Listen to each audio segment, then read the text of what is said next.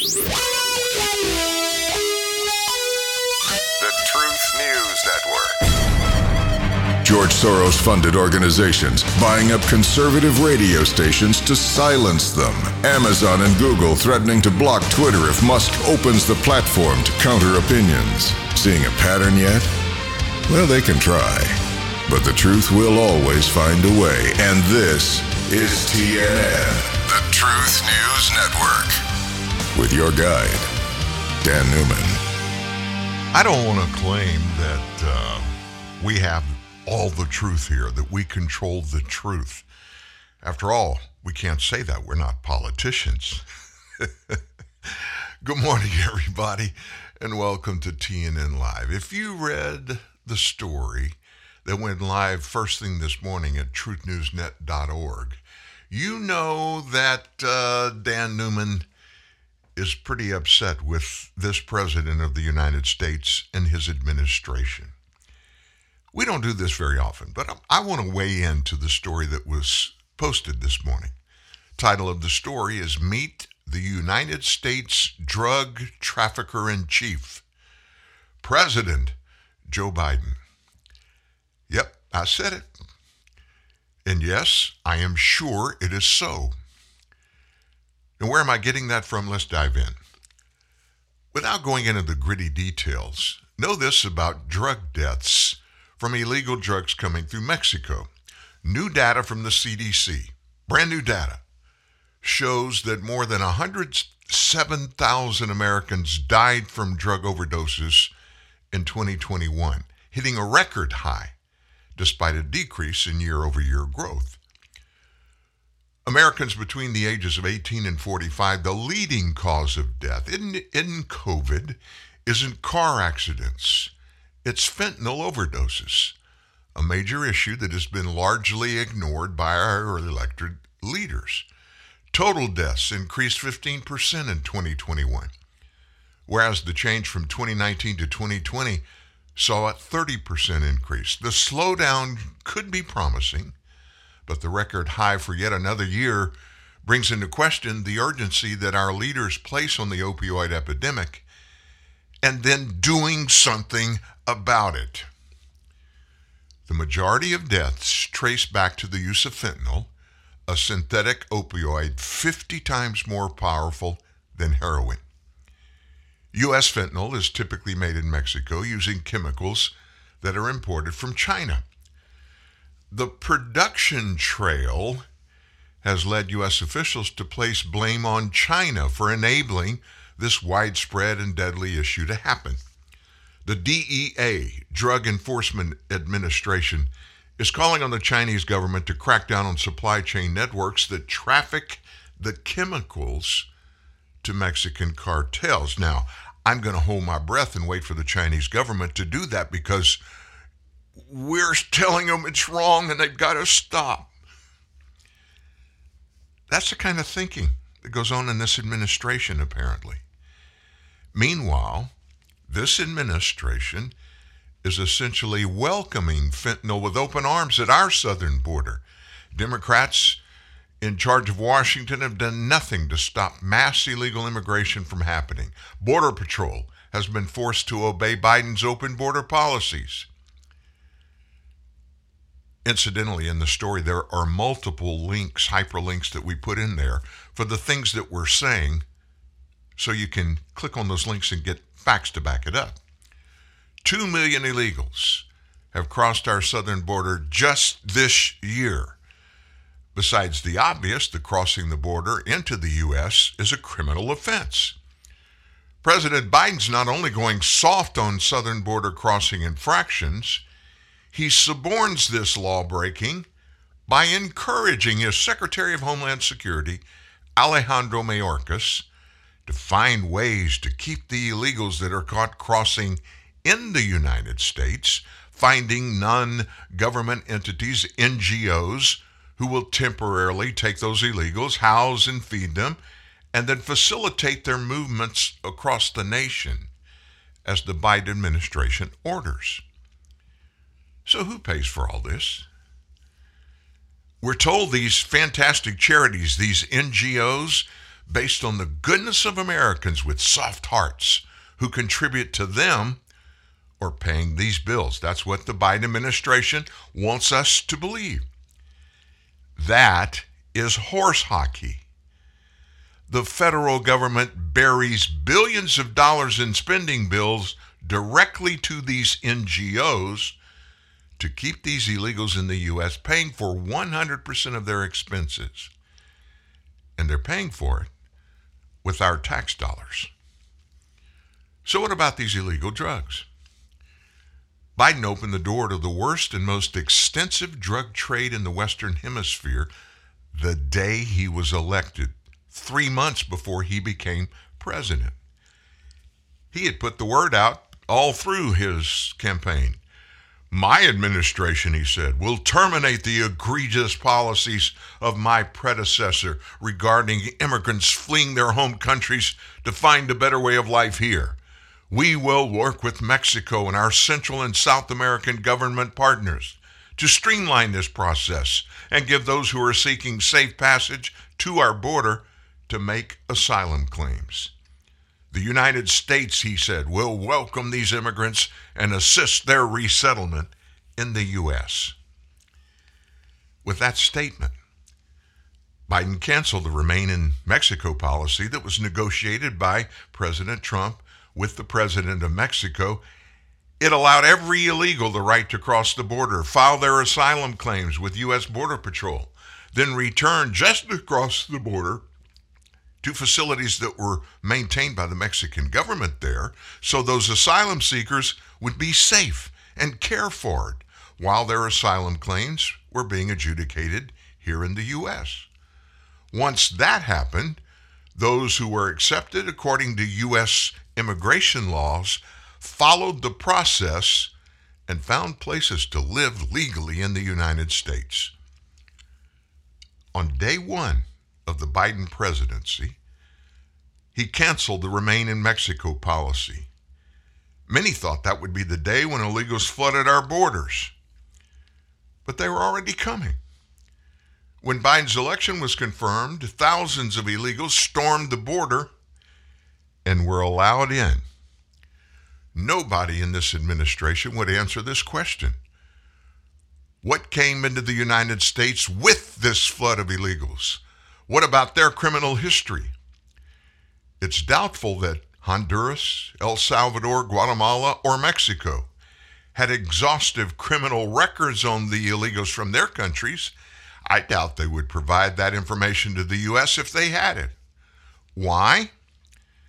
They were glad the United States was taking hundreds of thousands of illegals that were hardened criminals at home with extensive criminal records in their own countries. They weren't lining up the best school teachers, the best doctors to send them over here. No, they were sending us the rabble. The U S. Border Patrol has no way to do an extensive background check on every illegal. If they did have a pipeline with those foreign countries, it would still take at least days, even weeks, to get the information. Meanwhile, on Biden's orders, Homeland Security began to let them go to parts unknown in many cases across the U S. Oh, and don't forget about these late-night charter jet flights and charter buses that sneaked into American cities across the nation, dropping illegals in various towns and cities. Those N G Os were happy to receive every one of them. Why? They made millions of dollars from grants provided by the Biden administration to care for these illegals. By the way, drugs are everywhere among these illegal groups. Most illegal drugs are not coming from Mexico, but only through Mexico. While Customs and Border Patrol can apprehend massive numbers of illegal and illegal drugs, it's common knowledge that drugs are coming across that are carried by gotaways, those illegals that were discovered through electronic surveillance, but they could never be apprehended, or estimated to be as much in volume as a multiple of ten times the amount of captured illegal drugs. And so on, on this story page, we posted this morning the official number for those captured illegal drugs for twenty ten through the first part of twenty-two. Now, let me ask you a really stupid question. How much in weight in illegal drugs that do nothing but kill hundreds of thousands of Americans is okay for you to accept the justification for President Biden to keep the border open? How many moms and dads buried their children last year because their child innocently accepted a pill from a friend they thought was some innocent over-the-counter painkiller, but it was laced with fentanyl, and it killed them? How many of those is it okay for you? Or maybe that child had never given a thought to smoking marijuana. Still, a gateway drug is marijuana, and were given or sold a doobie that was laced with fentanyl. This and worse such incidents happen every day in the United States now. So, President Biden yesterday, stumping in Pennsylvania, made a wondrous announcement. He's allocating millions of dollars more of your money and my money that is going to be earmarked to tackle this problem. Doesn't that make you feel warm and fuzzy all over? Taxpayer money is a necessary part of Homeland Security, Customs and Border Patrol, and ICE budgets to police and protect our southern border. There are explicit federal immigration laws and budget bills passed that regulate all the operations of these and every other government agency. Congress must pass, and has passed, all these bills, which the appropriate president at the time signed them into law. Then Senator Biden participated and voted for many of these bills when he served in the U S Senate. Why should taxpayer be required to pay more money in taxes to facilitate a new Biden policy down at the southern border?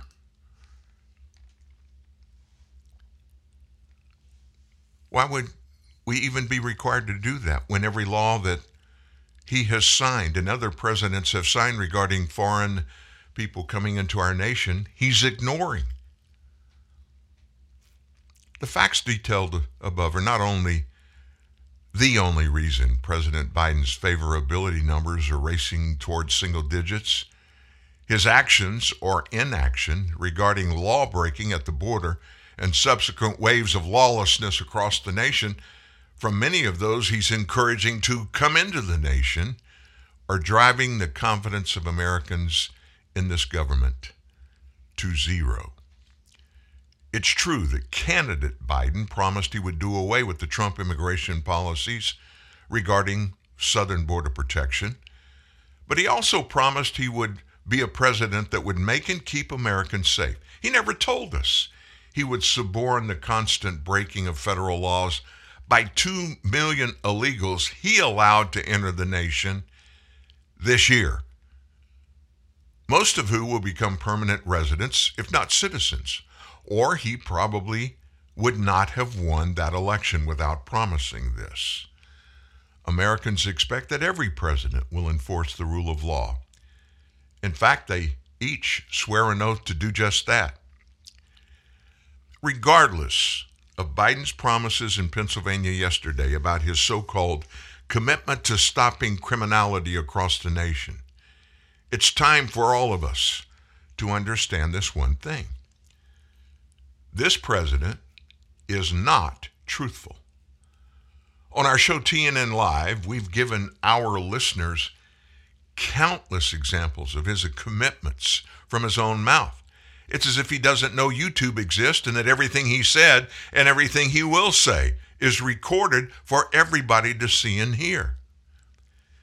If Joe Biden had told Americans he, if they elected him president, would do half the things he's doing and allow half the stuff he's allowing, Donald Trump would still be in office, but he'd be serving a second term. Make no mistake, Joe Biden bears unilateral authority and responsibility, and he has made himself our drug trafficker in chief. He could stop it all. He could stop every bit of it in one day just by beginning to do what he promised Americans he would do constantly. Hold all accountable in his administration to execute the rule of law, and he refuses to do that. So what can be done about what's happening on Biden's watch? There is nothing we citizens living in the trenches under these treacherous policies and results of his governing can do until twenty twenty-four, when a new president can be elected. The only way to stop Joe Biden is through impeachment. And Nancy Pelosi's House of Representatives is the only government entity constitutionally authorized to begin impeachment processes. That's never going to happen on her watch. Let this be a lesson for all of us. Actions have results every time. Secondly, politicians sometimes lie. And Joe Biden is way past the sometimes and is in the middle of the do ocean. His policies, which added to his egregious executive actions on numerous fronts, have put us in our current position. Sadly, it's doubtful we will see any or very little progress in this administration. We did see his fulfillment of many policies put in place by his predecessor, which put our nation in the best position in economic matters, foreign policy, and even social situations we have seen in decades. Here's what you need to do, what I need to do. Here's what we need to do. Pray for this president. No matter who the president is, we want the captain to successfully maneuver the U S S America to a successful landing. And after we land, we need to change captains. It gets better and nastier here. It does. We'll address the insanity of Congress and reveal much of the hidden travesties perpetrated by congressional leaders and their members that will blow your minds in an article we will release tomorrow morning at truth news net dot org. Facts matter. And when we get facts, we have the ability to make clear and concise choices based upon facts. Now let's talk about one of those things that a government did in Europe that frosted the citizens of their countries. And it has to do with energy, and it has to do with Vladimir Putin. Russia's Gazprom, that's the Russian national gas company that is basically owned by the government, stopped the flow of natural gas through a major pipeline from Russia to Europe yesterday. Second time they've done it. They said earlier this month that it would cut the flow of gas through the Nord Stream one pipeline until Saturday for what it says is a three-day pause for routine maintenance at a compressor station. According to Gazprom, the only remaining turbine, which is located at the Portavoya compressor station, needs maintenance. The head of Germany's Federal Network Agency has said that the maintenance work is technically incomprehensible. He considers it a way of punishing Germany for siding with Ukraine since the Russian invasion.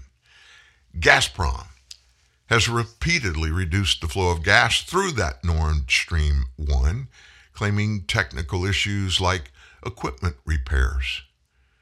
Germany calls these cuts a political move to sow uncertainty and to push up prices amid the war in Ukraine. Russia's also reduced the flow of gas to other European countries, which have sided with Ukraine in the war. Russia recently has accounted for about a third of Germany's gas. The government said last week that the drop in gas flows confirmed that Germany can't rely on Russian deliveries, announcing that it would step up its gas storage requirements and take further measures to conserve supplies. And just remember this, before Joe Biden took office, we were selling Germany, and it was being distributed around Europe. We were selling them these big shiploads of liquid national, natural gas, which is much more efficient and is much easier to distribute. And Joe Biden cut it off. And so he unilaterally made Germany and a bunch of other parts of Europe rely on Russia for their natural gas supplies. Sound a little um, crazy to you? Well, it does to me. Wow. Hey, listen, we got a lot we're going to dig into today. We don't talk about COVID nineteen very much. I wonder why that is. Is it because there's nothing going on? Or is it because maybe the government doesn't want us to talk about it and concentrate on things there? Hmm, good question. Got the answer for you on the other side. You get a whole lot of something with Farmers policy perks. So much, I'm going to have to speed things up. You can get the claim-free discount, which gives you money off your homeowner's policy if you've been claim-free for three consecutive years. Also applies for three successive years, three years straight, and what's known to insurance fans as the claim-free three-peat. Get a whole lot of something with Farmers policy perks. Start with a quote by calling one eight hundred farmers. We are Farmers. Bum, bum, bum, bum, bum, bum. Now for the legal something. Not available in every state. Only available with select Farmers branded policies subject to terms and conditions underwritten by Farmers Truck or Fire Insurance Exchanges or affiliate. Have you heard about Blank Slate yet? It's the best board game. In fact, Blank Slate has quickly become the new favorite with everybody around here. It's very simple. Unlike other games, no one gets embarrassed. Blank Slate is all about having fun, right? That's what we want. It's perfect for when you get the fam together or play with friends online because it's a game that everyone can get into. And if you need proof, just check out any of the hundreds of five-star reviews. It's basically selling out. So get Blank Slate now at Target, Barnes and Noble, or wherever you buy games. For over seventy-five years, people have saved money with Oh, with Geico. Oh, sorry. Here we go from the top and action. For over seventy-five years, people have saved money with Geico. So... Cut it. What? What did I say? Geico. I said Geico. Oh. For over seventy-five years. Keep it together. I'm good. I'm good. For over seventy. what, what are you doing there? Stop making me laugh. Geico, saving people money for over seventy-five years. Don't look at me. Don't look at me. Those in the know like to stay in the realm of innovation. Join them. It's easy to keep up with the latest trends and own the latest tech with B M W Select, as it offers you the option to drive a brand new B M W every three years. You also get to tailor your deal to suit your pocket and your lifestyle. Visit select dot b m w dot co dot z a for more. B M W Select, dynamic finance for ultimate control. B M W Financial Services is an authorized F S P and registered credit provider. T's and C's apply. There's only one Dan Newman. Anymore? Well, that just wouldn't be fair. And I'm thankful I'm it. I'd have to take care of the other one, and taking care of me is tough enough. Let's talk a little bit about COVID nineteen. After the death of a lady's husband at the hand of what she believes to be hospital COVID treatment protocols, Joanne Ierly's life was uprooted in grief and confusion. She had to sell almost everything she owned, had to sell her home in Oregon, move to Ohio, where today she's scrambling to put the pieces together again. Of one thing Ierly said, she is certain, they euthanized him. They euthanized him. I know that they did that. Her husband, Greg, Greg Ierly, was admitted to the hospital a year ago, September twenty-second, was not allowed to stay with her husband when he was there, so she stayed in communication through text. It seemed like he was getting better until Greg reported he hadn't been receiving hydration for a week. I think they're stopping taking care of me, Greg sent that text to her. Ierly called the doctor, asking for basic fluids and vitamin D, C, and zinc treatment for Greg, she said. The doctor yelled at her, she said, saying, I don't know what research you're looking at, but we're not doing that. That's not what we do. Greg texted her that he was losing body mass rapidly and that he wasn't being fed. Please help make sure there is a plan to get me out of here. He sent in a text to his wife. Throughout his stay, Greg reported that he was seeing less and less medical staff, and Ierly said she was getting fewer updates on his condition. Then on September thirtieth, Ierly said Greg made a thirty-nine second phone call to the Tualatin Police Department through the department has no record of the call, she said. The next day, Ierly was told that Greg needed to be put on a ventilator or he would die. We said yes, she said. We had to give him a chance. That was September thirtieth.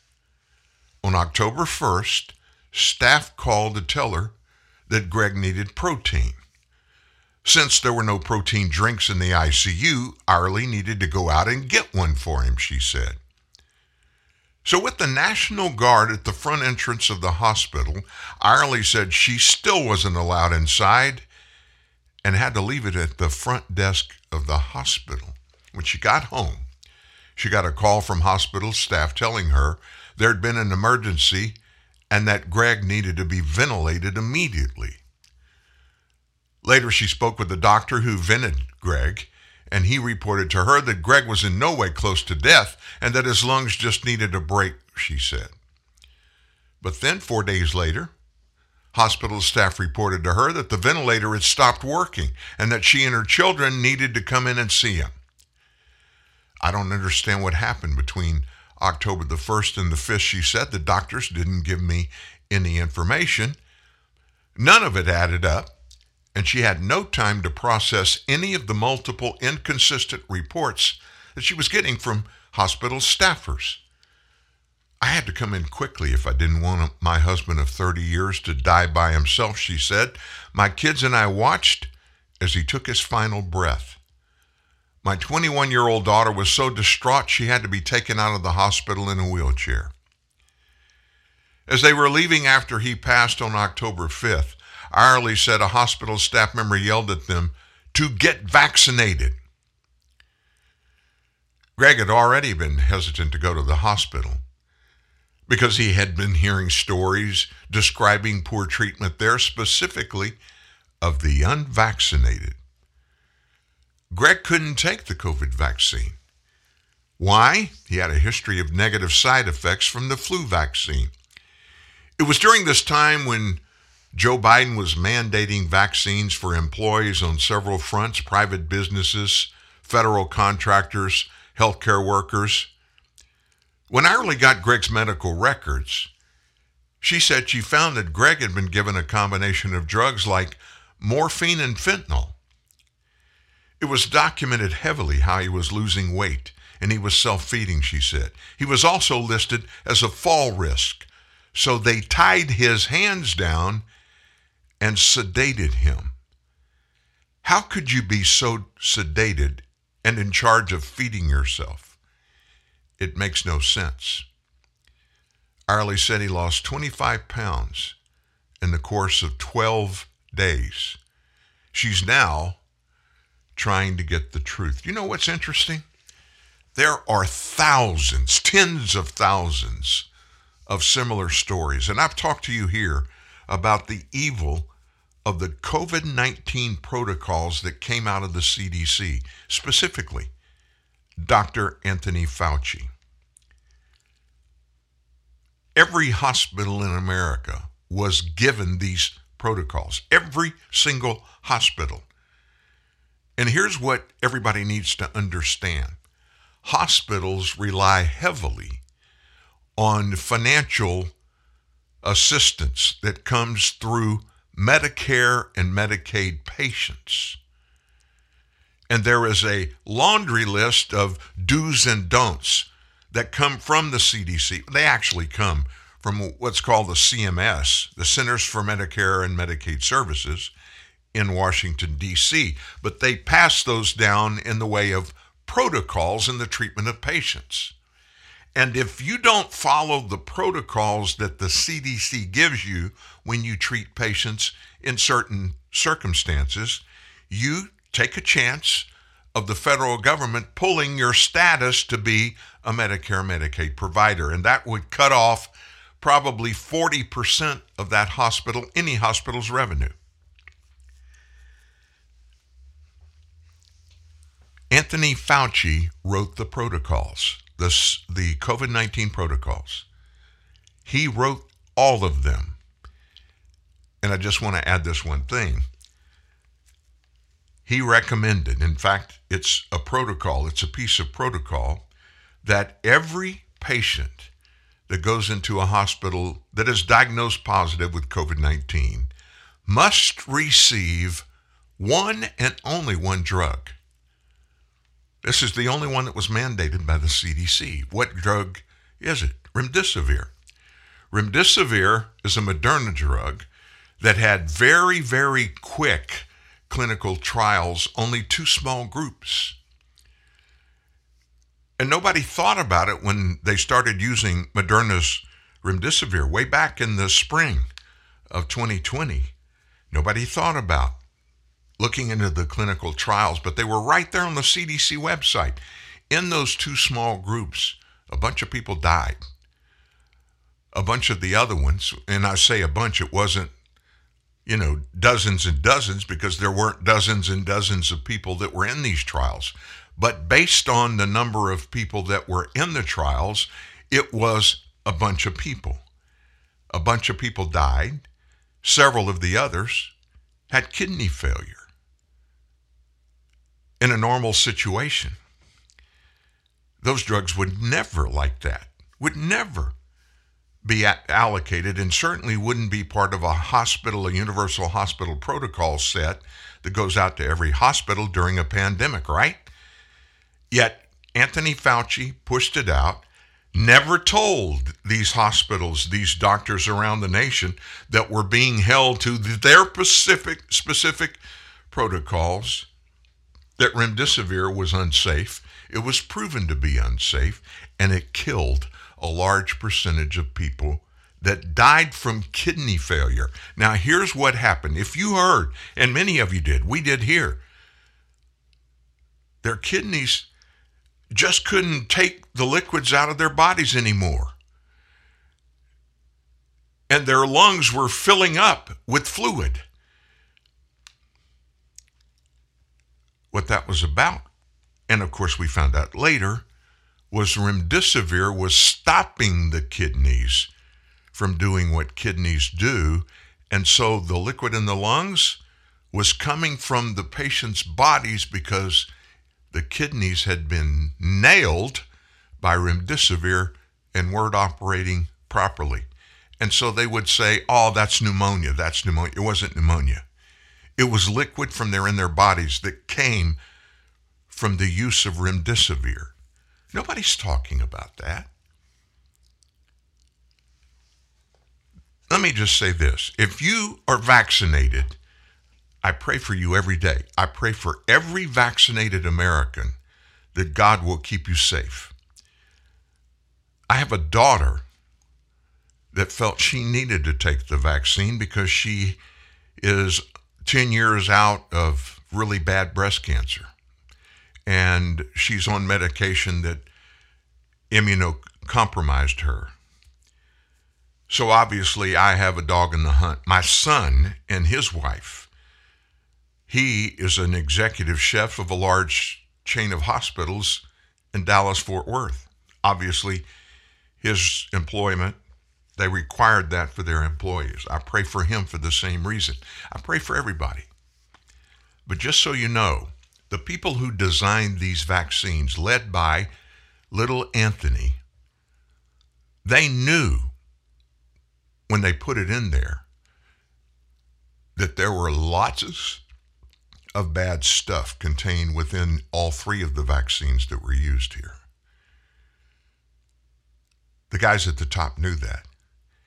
and yet they shoved it downstream. Now, how could they do that? Wouldn't you, if you were in their situation, wouldn't you say, even if you could get past the morality or the immorality of doing what they did, wouldn't you be afraid of this all coming to light about what was included in those vaccines and the fact that they had two clinical trials that Anthony Fauci was involved in that showed people dying and people's kidney failures? It was massive in percentages of those tested, never given to the American public. Wouldn't you be afraid if you were Fauci or someone else? In this case, nope. And you know why? Because they were indemnified in their roles being part of the federal government. They were indemnified by the Federal Drug Administration when they approved Remdesivir for E U A, which is Emergency Use Authorization. Any drug that is labeled with that by the F D A, if there are any problems with any patients that could lead to litigation at a later time, you can't sue the doctor. Your only recourse is to sue the federal government. And if you end up there, I hope you have lots of money, because it is really darn expensive to do federal litigation. I promise you, never get in that position unless you have no alternate alternative and you have to do it, because it's very seldom successful. Oh my gosh, oh my gosh, my gosh. Um, where do we go from here? Listen, folks, we have so many things on our plate. I mean, just look around us. Our supply chain, it's crap. Still hasn't been fixed. Therefore, grocery shelves are empty. Children's food still hasn't been picked up where parents can get it for their young children. Lots of things. Gasoline, everybody's saying, oh my gosh, it's down, it's down, it's down. Yeah, it is down a little bit, but we're being told that it's about to go back up again. Those things are out there. And then we have in our government, our government is screwed up. And every day it becomes more and more obvious. The Department of Justice, especially the F B I, is, as most Americans have felt for some time, they're all over the place. And they are totally politicized in every area. The top two floors of the F B I building are full of people that are up to their eyeballs in corruption. And all of these big debacles, almost every one of those that we see at the federal government level that involve the Department of Justice and the F B I, they are all so politicized, it's almost impossible, looking at it normally, in a normal fashion, to come up with the facts. Because the, it's the F B I, it's the Department of Justice, and they control the dissemination of facts across the board in the United States. You can't expect them to turn over data that's going to implicate people within their organization, can you? Why would they do that? Well, here's the answer. They don't do that. They don't turn it over. They simply don't.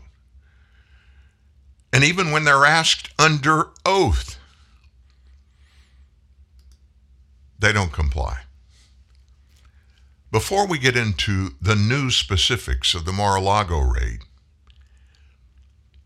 let me just let me just let you listen to some discussion about the guy that was head of the department that was supposed to be looking into the Hunter Biden laptop situation before the twenty twenty election. His last name is Tebow. Well, he decided to leave the F B I yesterday. And here's more about what's going on there. We've talked to F B I officials. Many of them are upset about what's going on in the D C headquarters. Others right. say the F B I officials can be objective and fair. I mean, Tebow's social media posts show blatant political bias. Articles like William right. Barr has gone rogue, retweeting from the anti-Trump group, the Lincoln Project, calling out Trump White House abuses in the General Michael Flynn case and more. Where do you come down on this?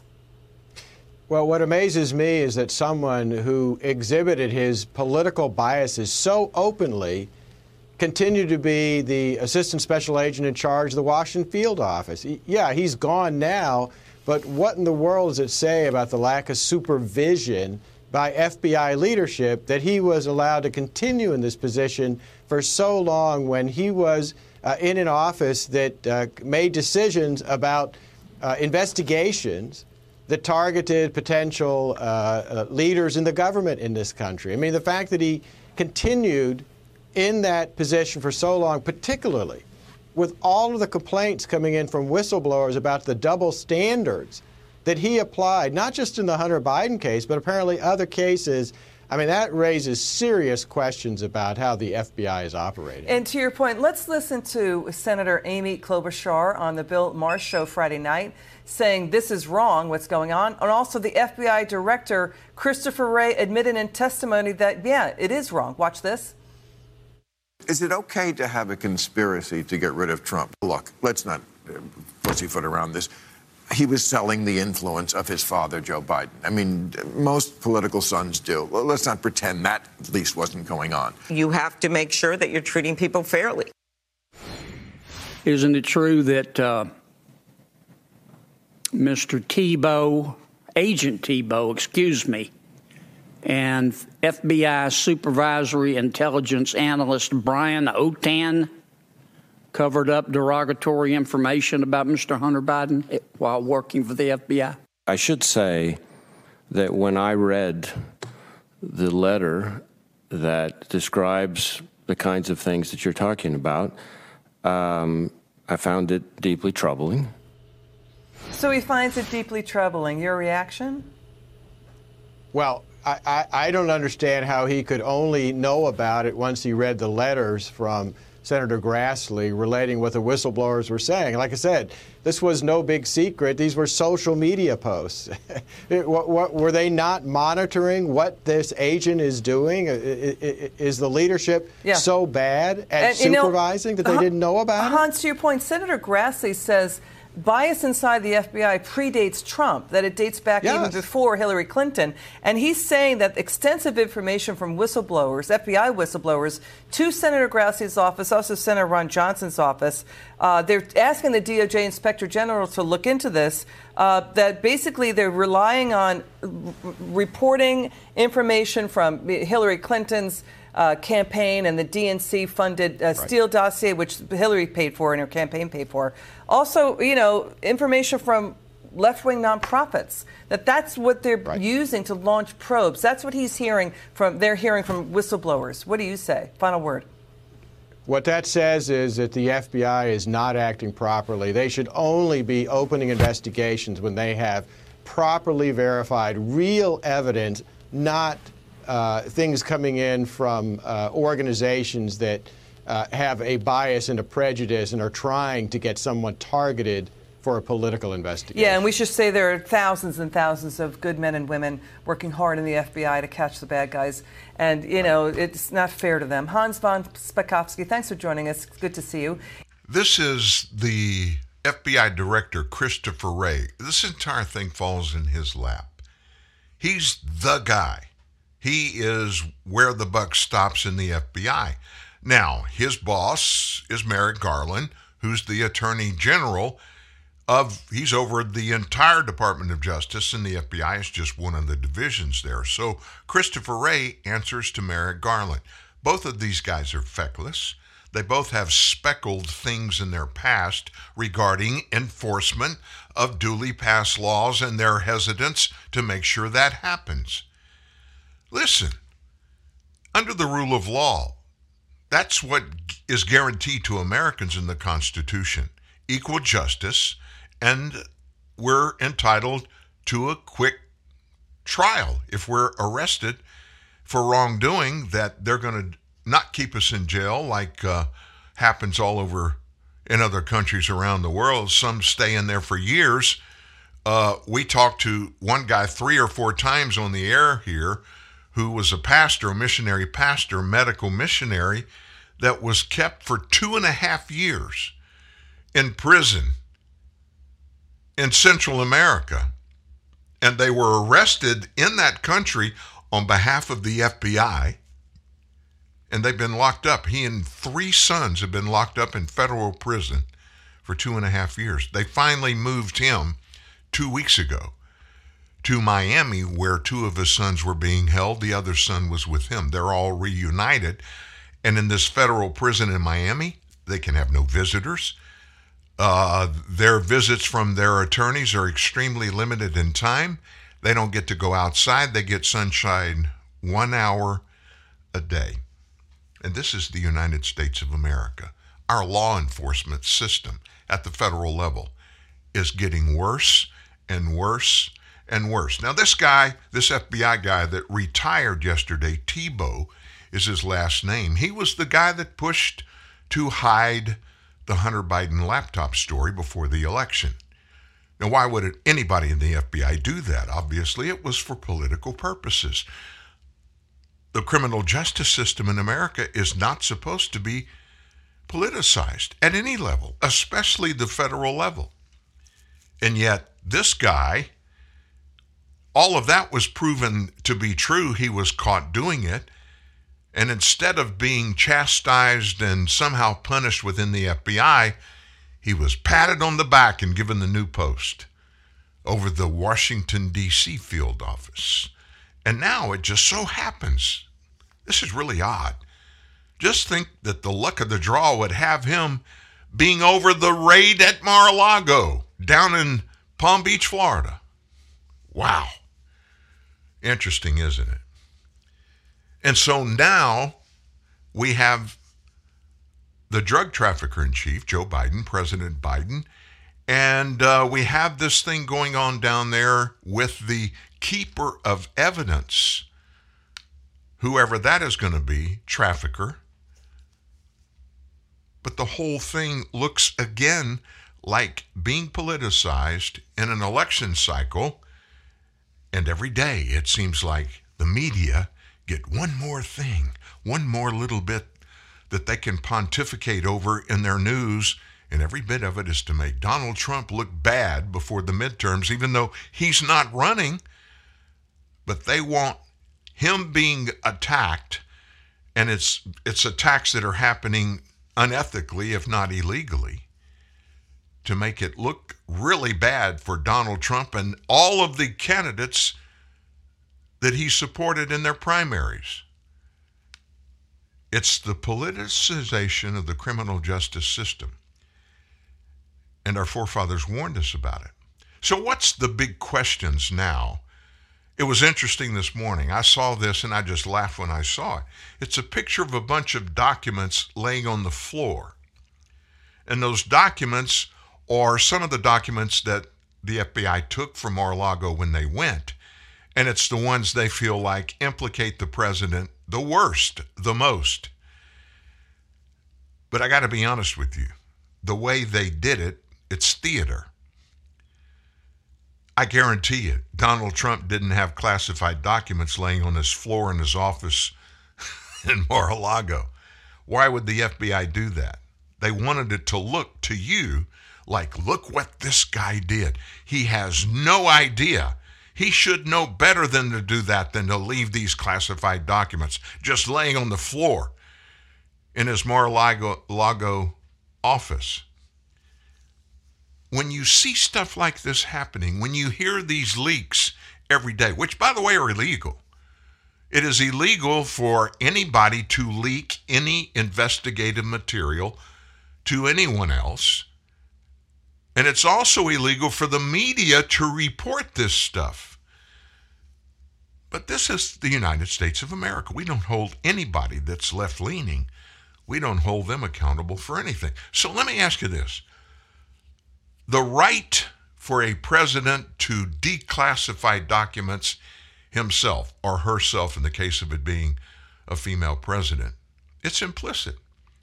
It's been proven again and again, but they're concentrating the media, and now even Fox News, they're bringing up the questions about, oh, oh, you know, they're telling us these documents are there and this is what they say. Nobody's giving us those documents to look at because that would be a violation. In fact, them talking about it is illegal. Leaking about it, where they got it, is illegal. But this is the United States. We don't prosecute people for these kind of things. So what is the declassification authorization that any president has? Court records reveal F B I agents took eleven sets of classified records from former President Donald Trump's Mar-a-Lago estate during a search on August eighth. In a post on Truth Social, a social media platform that he founded, Trump claimed that the documents were all declassified.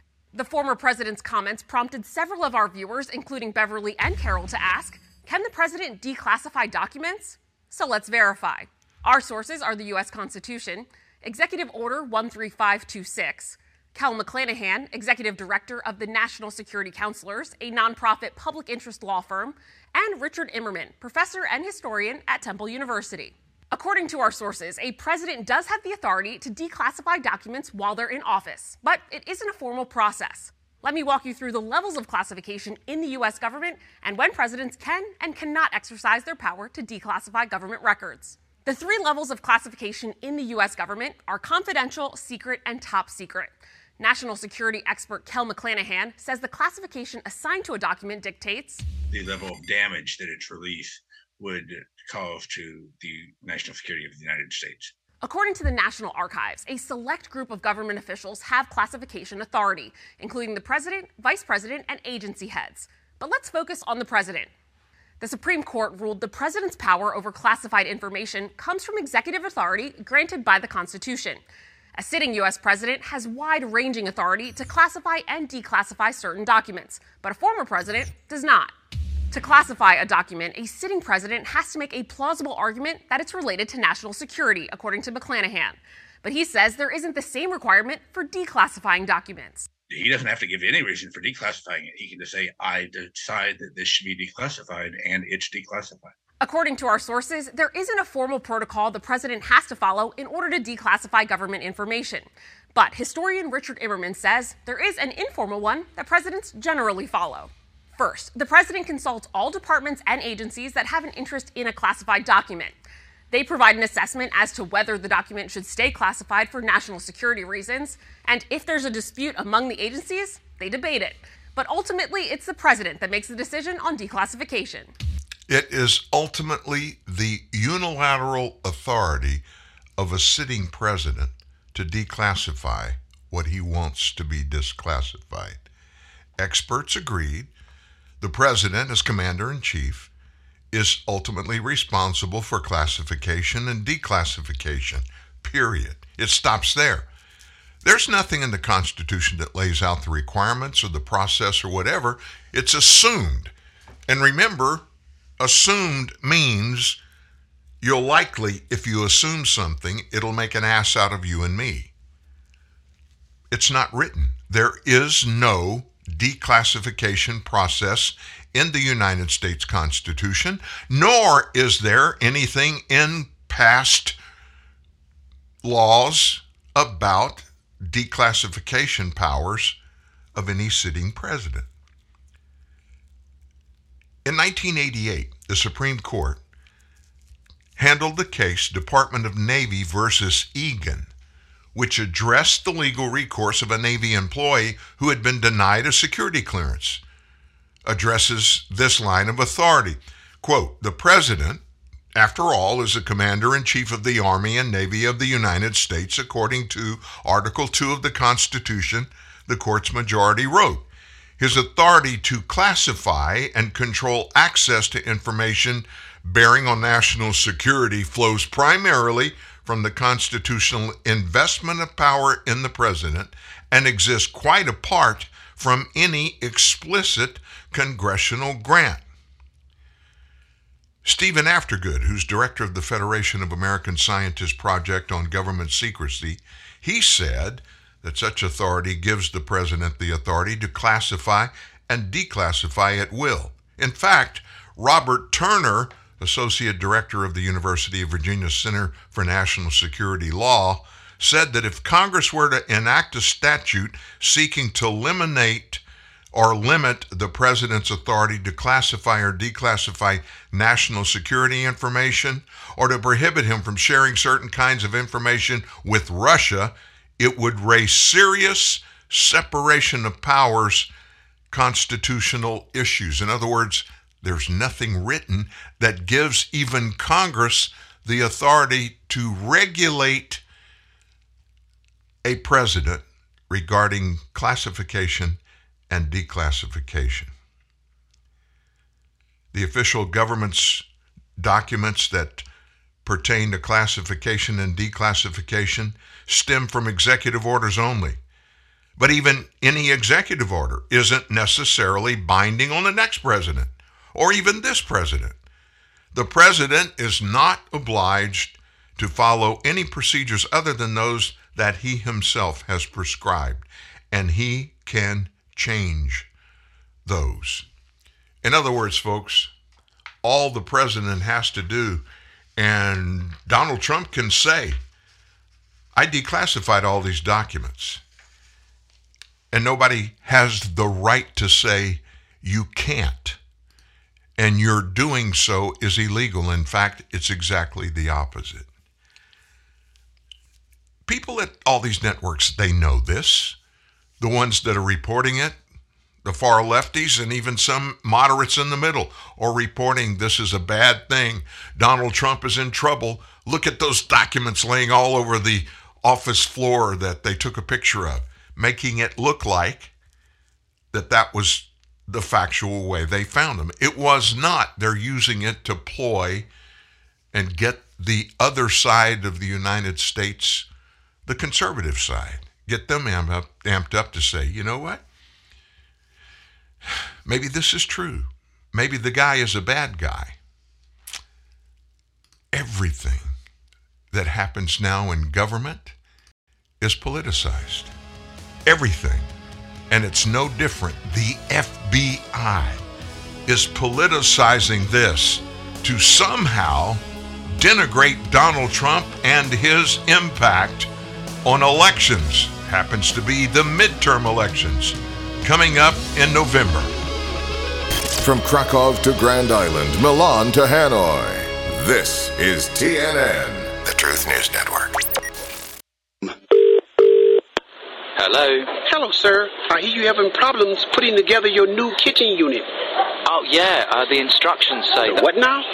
The instruction manual. It makes absolute... Stop reading that.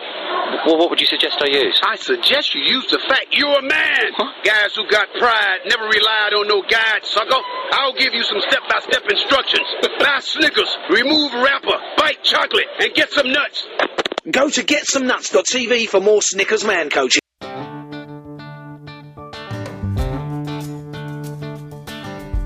Long live the courageous, the tenacious, the ones who push forward and give back.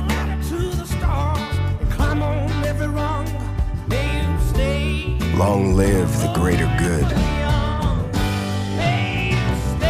the helping hand, those who fall and get back up. And long live the truck with the strength to overcome, the will to outwork,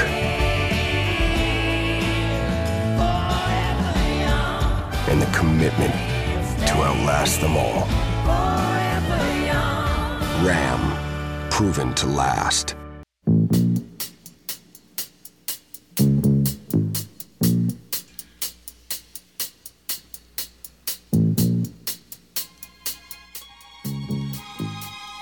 Here's something that'll blow your mind. The Department of Justice's admission earlier this week that its collection of attorney-client privilege documents from Mar-a-Lago, uh, they probably didn't handle it right. But that process, handling privileged material, It's known as filter teams, these experts that do just that, or taint teams. Filter teams or taint teams. That process itself has been tainted by a string of a bunch of legal controversies over the seizure of attorney-client privilege that's protected in other cases. Distrust among defense lawyers, including the firm that once employed Hunter Biden, by the way, about this honor system that federal law enforcement claims to use to protect privileged evidence, has led to a pending writ asking the Supreme Court to rule on the legality of such teams, like filter teams or taint teams, to go through documents to determine whether they're privileged or not. This team process needlessly and harmfully exposes assertedly privileged communications to the government's eyes. Listen, folks, that's the most obvious thing in this that just blows my mind. That's the purpose for always allowing somebody that is the recipient of coming to their place to get documents, like what happened in Mar-a-Lago. No notification. And don't let anybody make you think that this was just, oh, the F B I knocked on the front door and a couple of guys there, and they opened the front door and they said, we're from the F B I and we're here to look at documents. Why don't you show us where the documents are and just stand there, and we're going to take some of them because here's the warrant. We're going to take some of them or all of them, but we want you and we'll allow you to catalog the specific documents we take. In a normal situation, that's exactly what would happen. Not so here. Nobody was allowed in. Why would that? What would be the excuse for not allowing any of the Trump executives that were there, especially the Trump attorney, to go along with the members of the F B I who are there going through documents and at least document the documents that were taken? That's what is normal. Not this case. And they didn't just drive up in a couple of cars. Folks, there were helicopters over, and there were actually people in the water that's close to Mar-a-Lago, agents in the water, like there was going to be somebody that was going to run out of the back door with a big box of documents to hide them. They were going to get them if they tried to get into a boat. I'm, I'm serious. It was a show. The kind of thing that they do pretty much all the time now when they are going to arrest a high-level Republican. This filter taint team procedure needlessly and harmfully exposes privileged communications to the government. It undermines essential protection for the adversary system, and it jeopardizes the confidentiality needed for the applicable privileges to serve their vital purposes. So it went to the Supreme Court. So while these justices weigh whether to take on this case, at least three other federal appeals courts have already raised concerns about these teams in other cases. And the Securities and Exchange Commission, the S E C, which often investigates financial crimes alongside the F B I, recently admitted to significant breaches in two cases where its computer systems mistakenly allowed criminal investigators to have access to privileged documents from its administrative regulatory side, the Securities and Exchange Commission. They blame the mistakes on a, quote, control deficiency. We deeply regret that the commission system lacks sufficient safeguards surrounding access to adjudication memoranda. That was the S E C that put that out after the fact. You can't put the genie back in the bottle. We have great faith in the professionalism of all of our staff. This is the S E C talking, and we'll work to ensure that going forward, we better protect the separation of adjudicatory work product within our system for administrative adjudication, yada, yada, yada, yada. The apology, it only further heightened defense lawyers' concerns that the government's regard for protecting privileged materials is waning or non-existent. Where does this all go to? It goes to this fact. Americans don't trust the F B I anymore and don't trust the Department of Justice to be unbiased, nonpartisan, and totally committed to one thing and one thing only, the rule of law and its enforcement as is in the Constitution, or it's in laws that were passed by the United States Congress and signed into law by a president.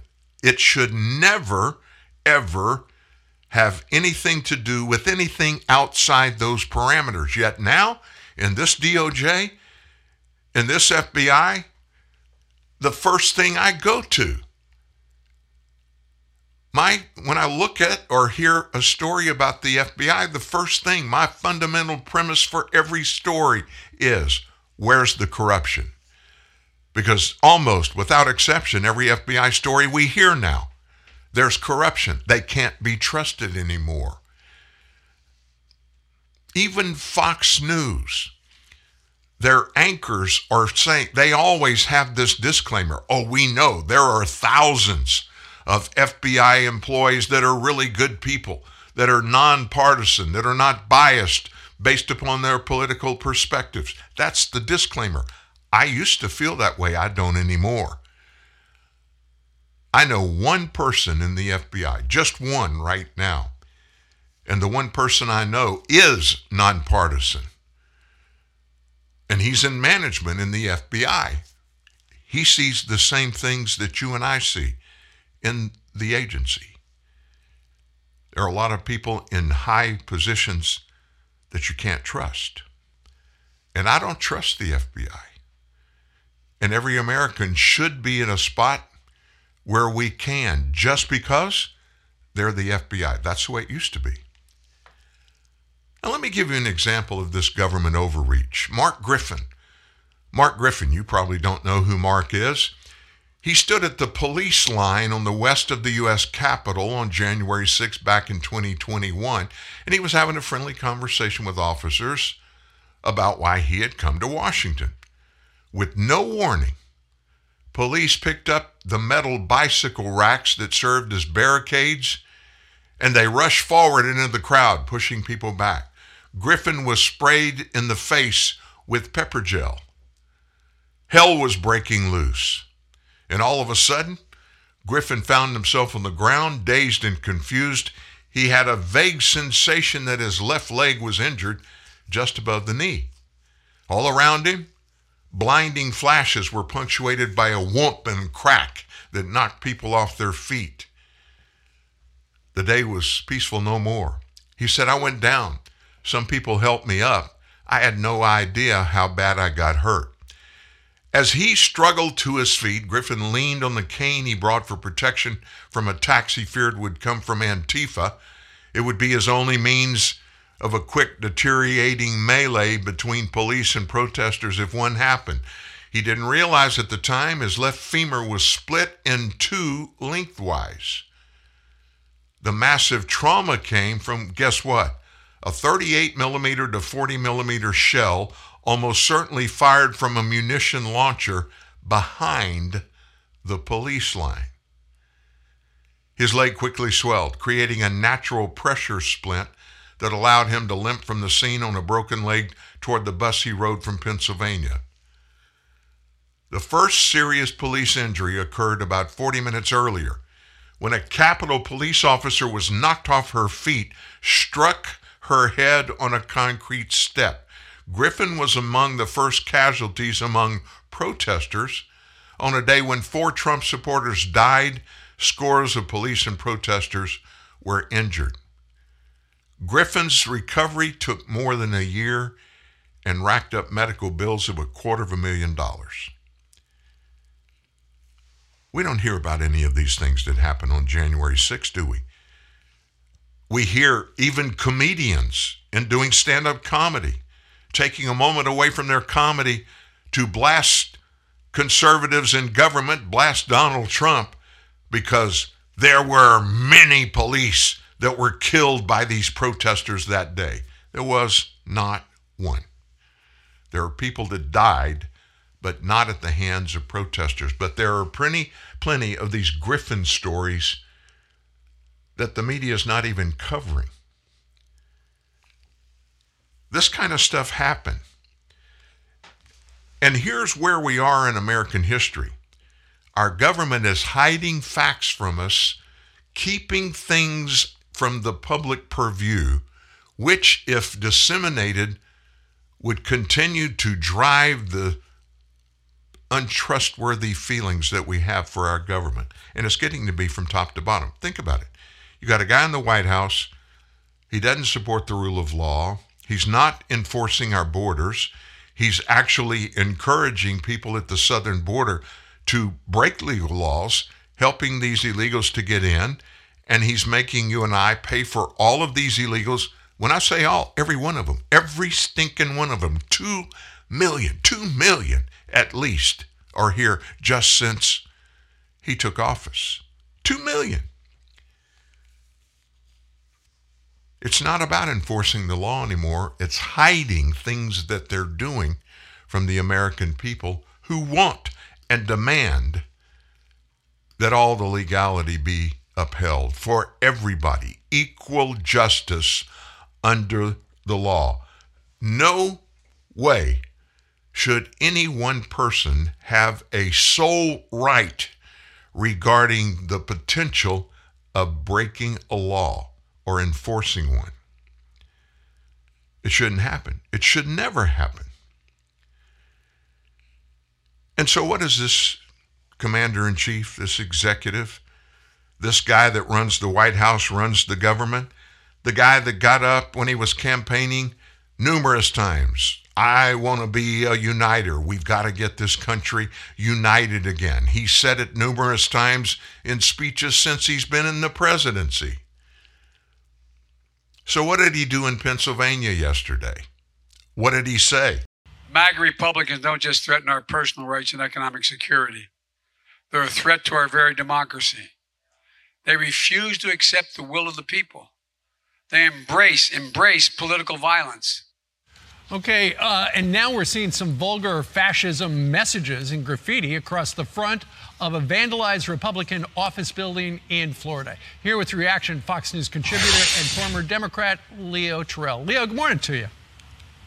Hey, good morning, Steve. Thanks for having me. You bet. So a couple of days after uh, Joe Biden mentioned semi-fascists, uh, next thing you know, Seminole County, the Republican Party, somebody took some spray paint and wrote fascist there, along with some expletives as well that we've fuzzed out.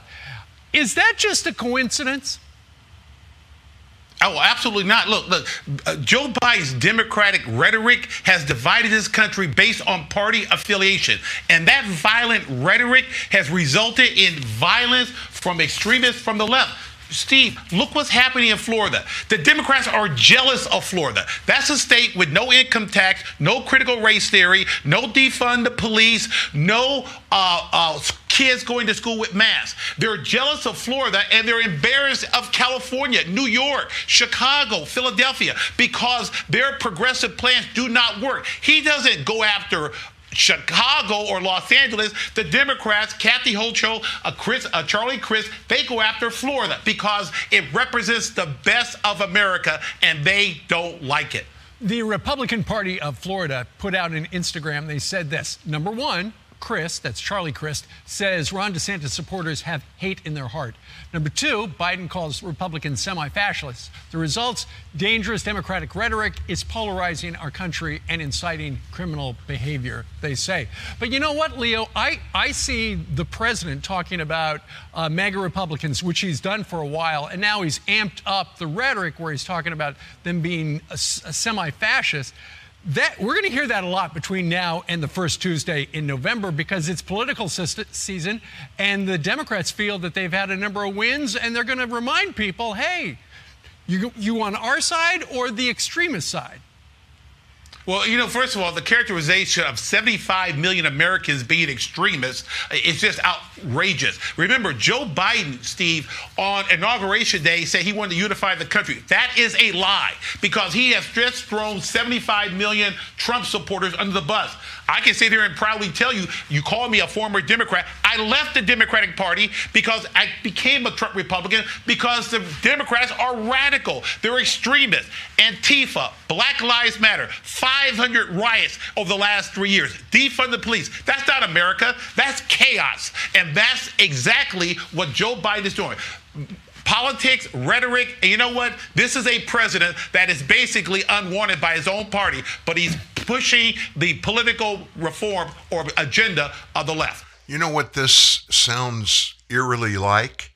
It sounds like despots that have been able to get to the top of the governments in various places, sometimes through military actions that happen from the outside, but most of the time it's easier to go in there and find people that are already entrenched in government there, turn them to your ideology, and through them, through them, do a coup, some kind of government overthrow where these people come in. It sounds eerily similar to that when we talk about what Joe Biden said. That was Joe Biden that actually said that. If you missed the beginning of the soundbite, here he is again. This is President Biden yesterday in Pennsylvania. MAGA Republicans don't just threaten our personal rights and economic security. They're a threat to our very democracy. They refuse to accept the will of the people. They embrace, embrace political violence. MAGA people. Everybody that's listening to this right now, wherever you are, in your car, in your office, at home, with your earbuds on, jogging, if you believe that, that every MAGA person, and listen again to the specifics of what he declared, and he declared them like, because I'm Joe Biden, the President of the United States, what I'm telling you about those evil MAGA people right now is true. Listen to what he says you are. MAGA Republicans don't just threaten our personal rights and economic security. They're a threat to our very democracy.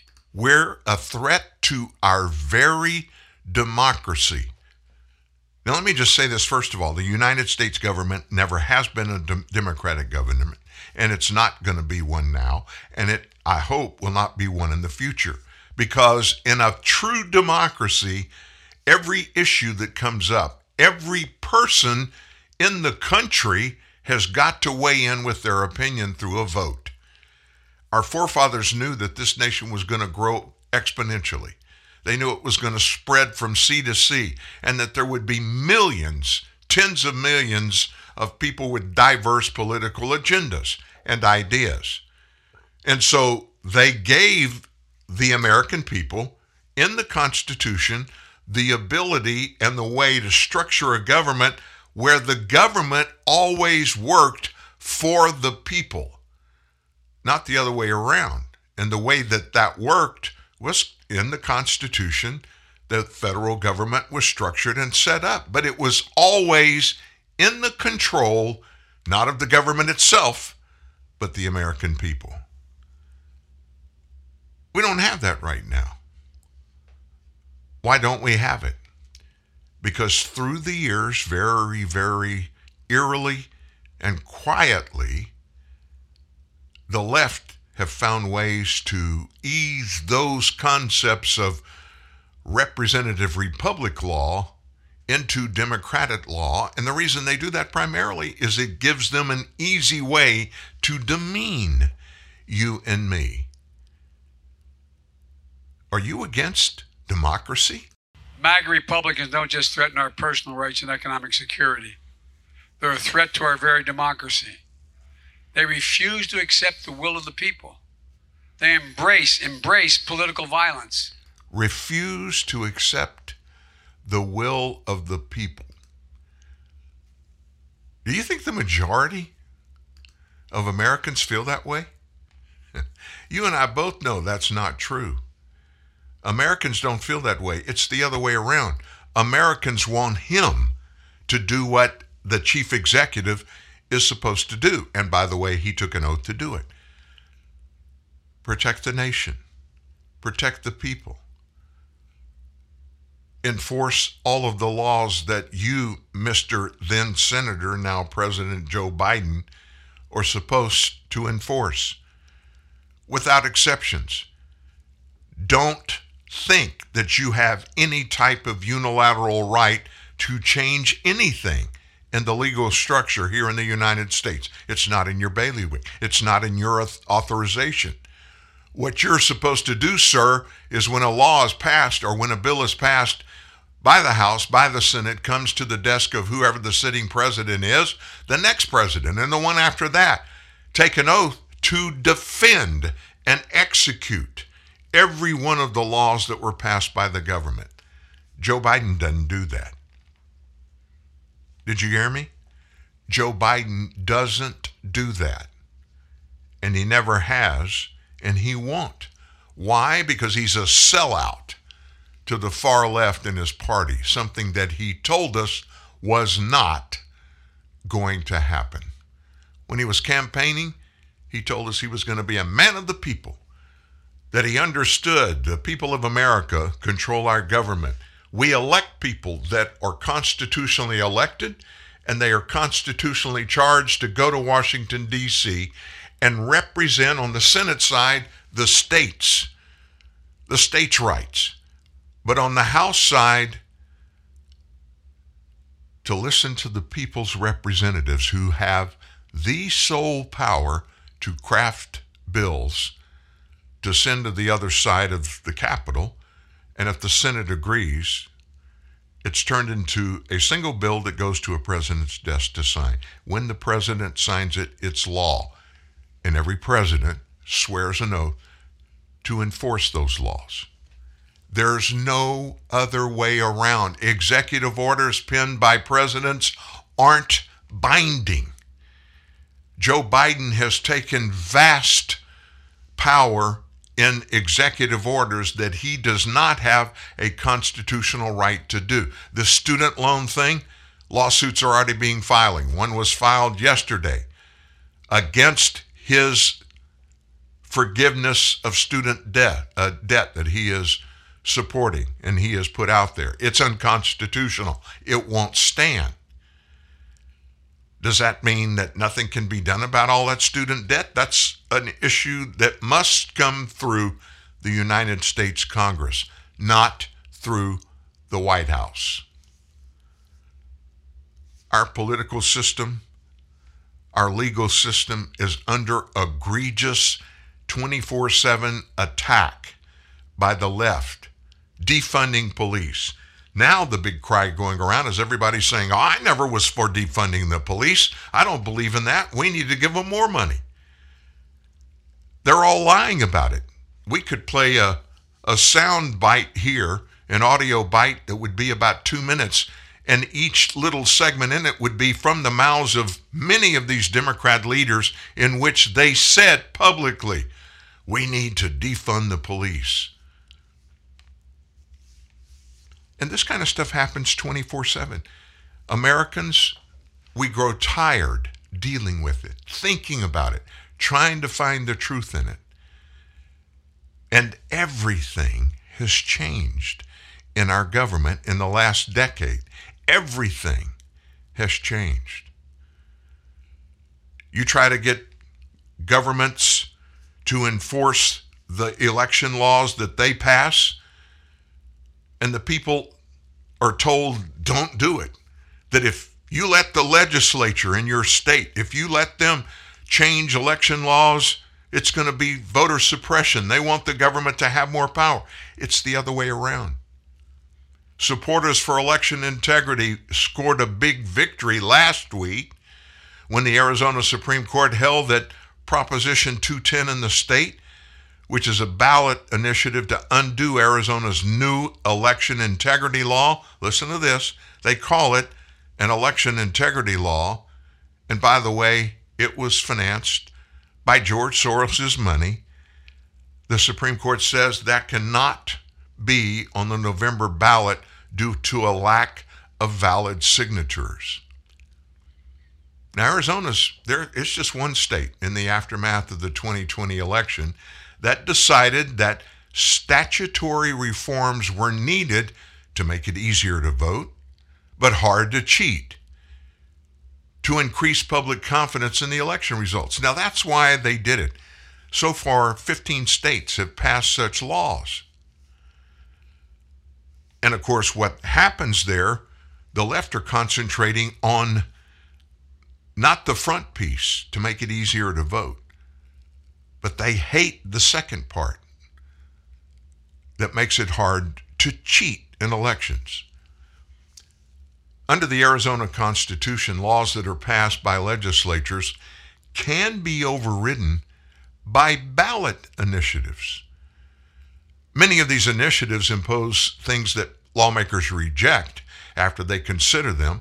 One such example of a left-wing initiative was Arizona's forced taxpayer funding of campaigns, which the Supreme Court struck down as an unconstitutional violation of the First Amendment.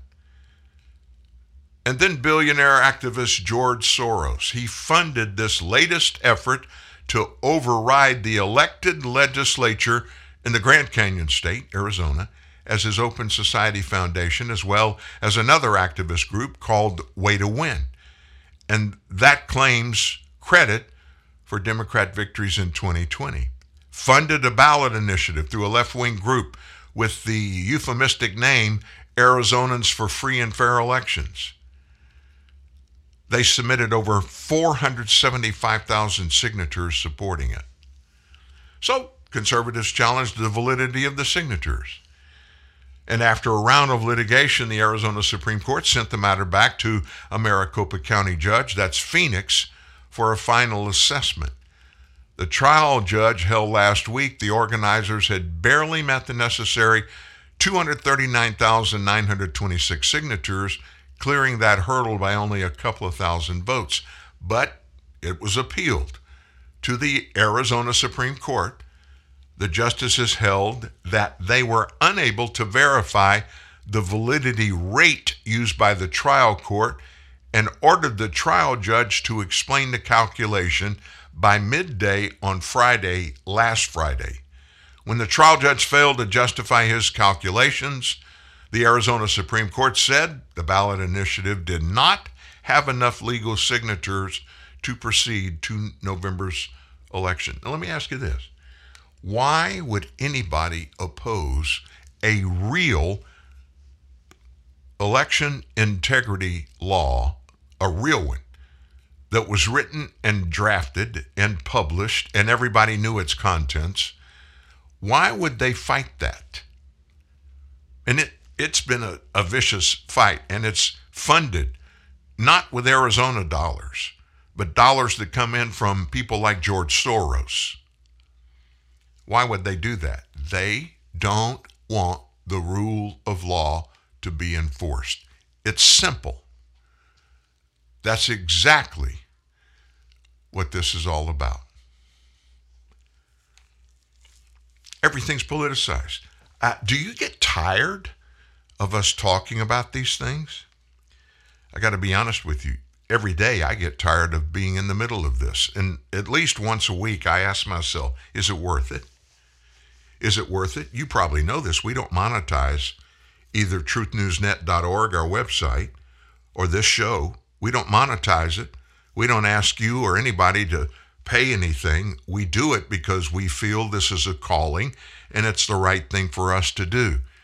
And even us, we have people out there throwing rocks at us every day, accusing us of some of the same things. And of course, they automatically think if you're conservative and if you espouse any conservative ideals or ideology that you're a hardcore MAGA, super MAGA person, like the president. You heard him say for yourself just a little bit ago, what did he say about us MAGA people? I'll never forget this, and I'll never throw this soundbite away.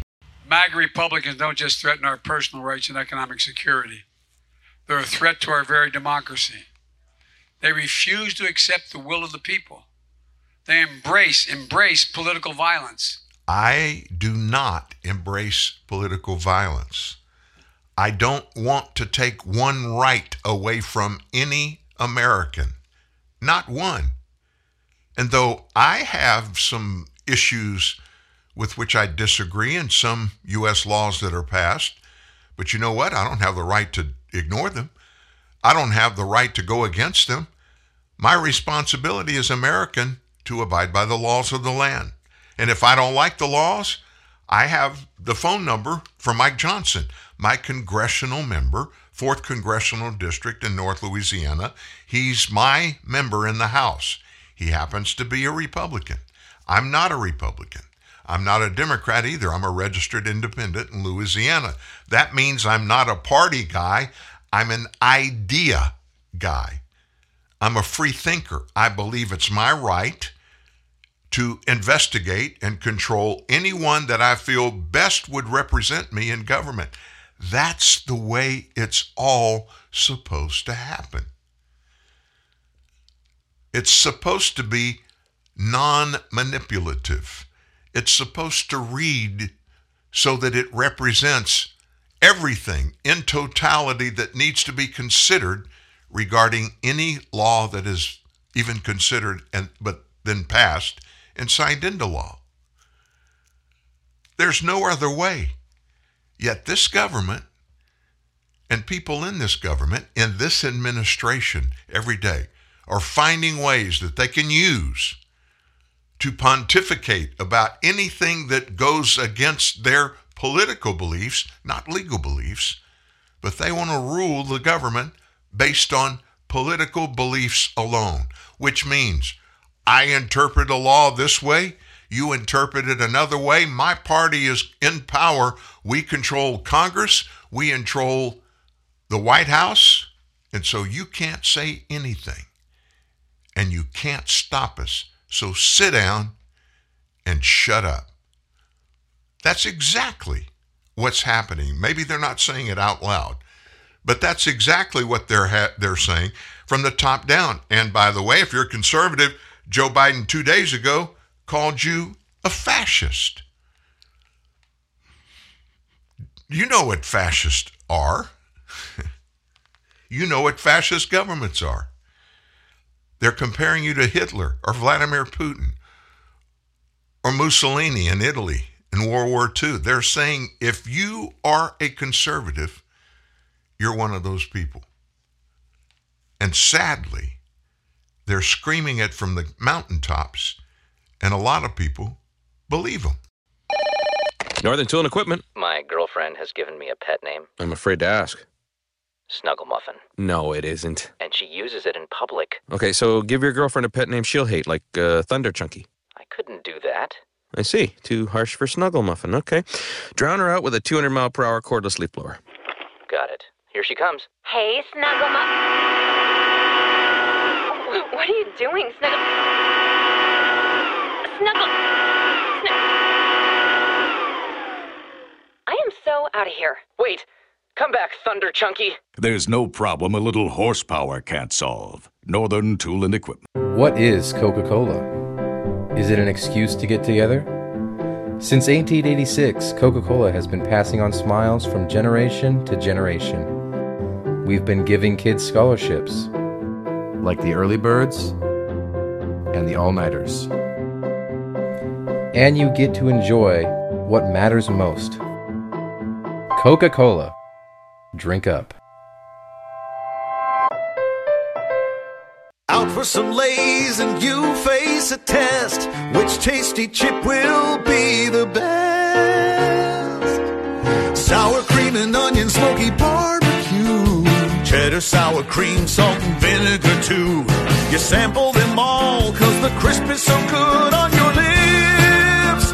Yeah. You left your wallet at home, but now you have a new best friend. The many flavors of Lay's chips. One taste and you're in love. Conservative thought, not just talk. At T N N, the Truth News Network. And again, Dan Newman. If you were here a week and a half ago when we had Congressman Mike Johnson on the show, you heard me ask him about what can be done and what is the Republican caucus in the House of Representatives. What are they doing in preparation of the probability of them taking over the House in the majority next January, which is when those people would take offices formally. They'd be elected in November, but they weren't weren't going to be in power until January. What steps could they take now? And I asked him why they didn't do very much in the House when Donald Trump was elected, because the first two years of the Trump administration, Republicans controlled the House of Representatives and the Senate, by the way. So you would think they would be doing things kind of like Democrats in Congress and the White House are doing now.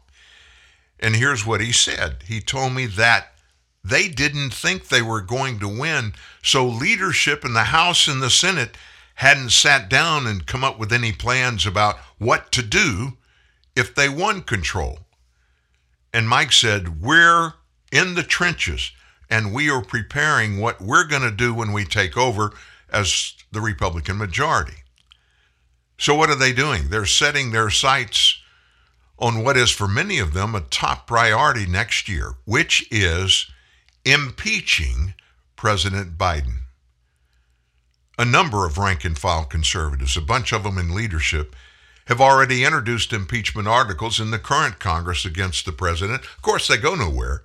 They're not going to get passed or even considered, for that matter. Nancy Pelosi's not going to let any impeachment articles come to the floor to be debated. They accused Biden of committing high crimes in his approach to a range of issues touching on border enforcement, coronavirus pandemic, and the withdrawal of those U S troops from Afghanistan, all of which were debacles that Biden happened one hundred happened to do one hundred eighty degrees from what he should have done. That's what he did. The resolutions that are out there never had a chance of seeing the light of day, but with Republicans widely expected to win the House majority in this November, many of those same conservatives want to tap their new potential powers to oust a president they deem unfit. Some would like to make it a first order of business, as a matter of fact. I've consistently said President Biden should be impeached for intentionally opening our border, making America's less safe. That's Representative Bob Good of Virginia, a Republican.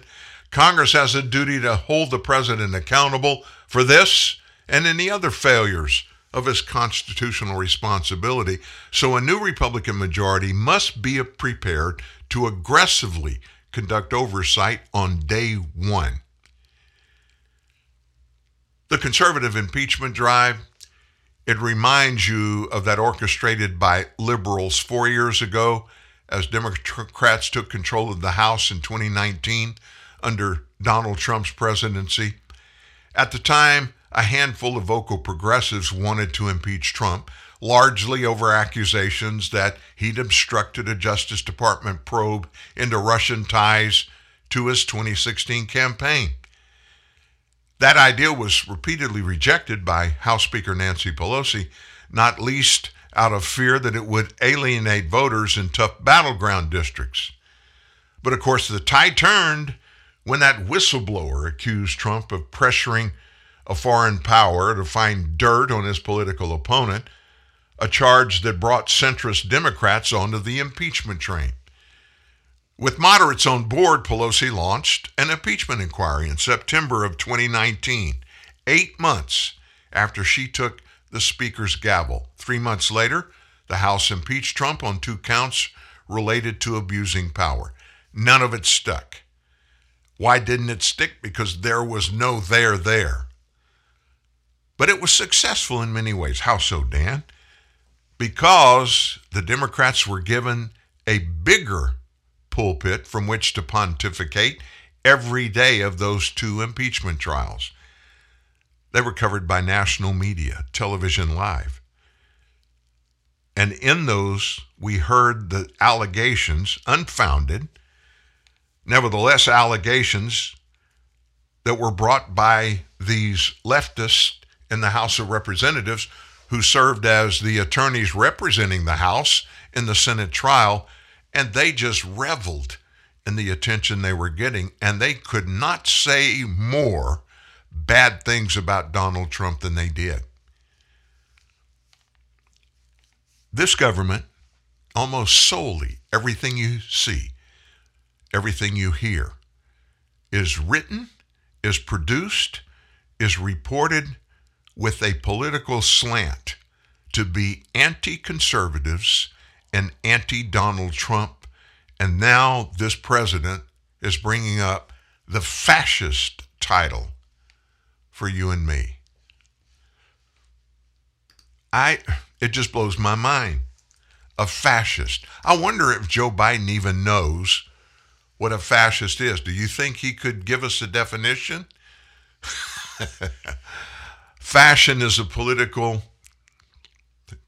well, fascism is a political philosophy, a movement, or a government regime that exalts nation and often race above the individual, and that stands for a centralized autocratic government headed by a dictator or a dictator-style leader, severe economic and social regimentation, and forcible suppression of opposition.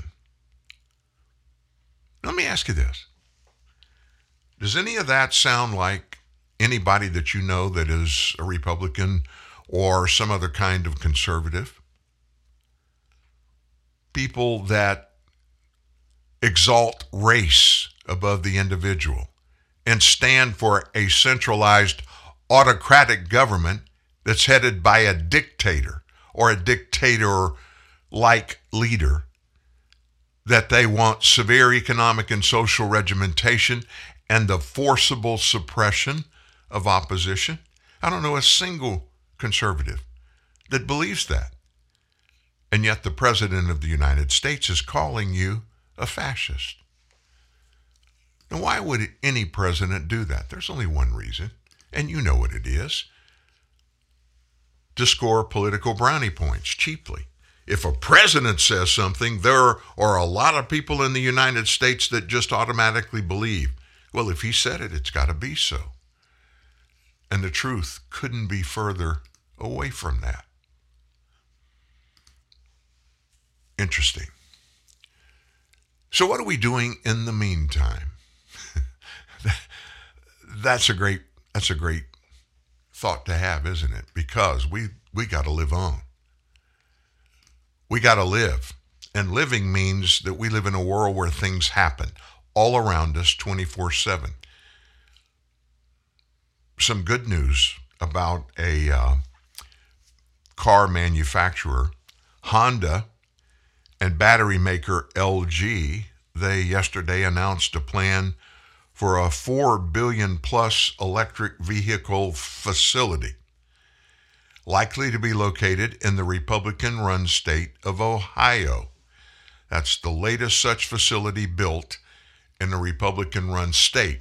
Honda joins competitors like Hyundai and Ford, who are constructing new electric vehicles and battery facilities predominantly in Republican-run states and congressional districts.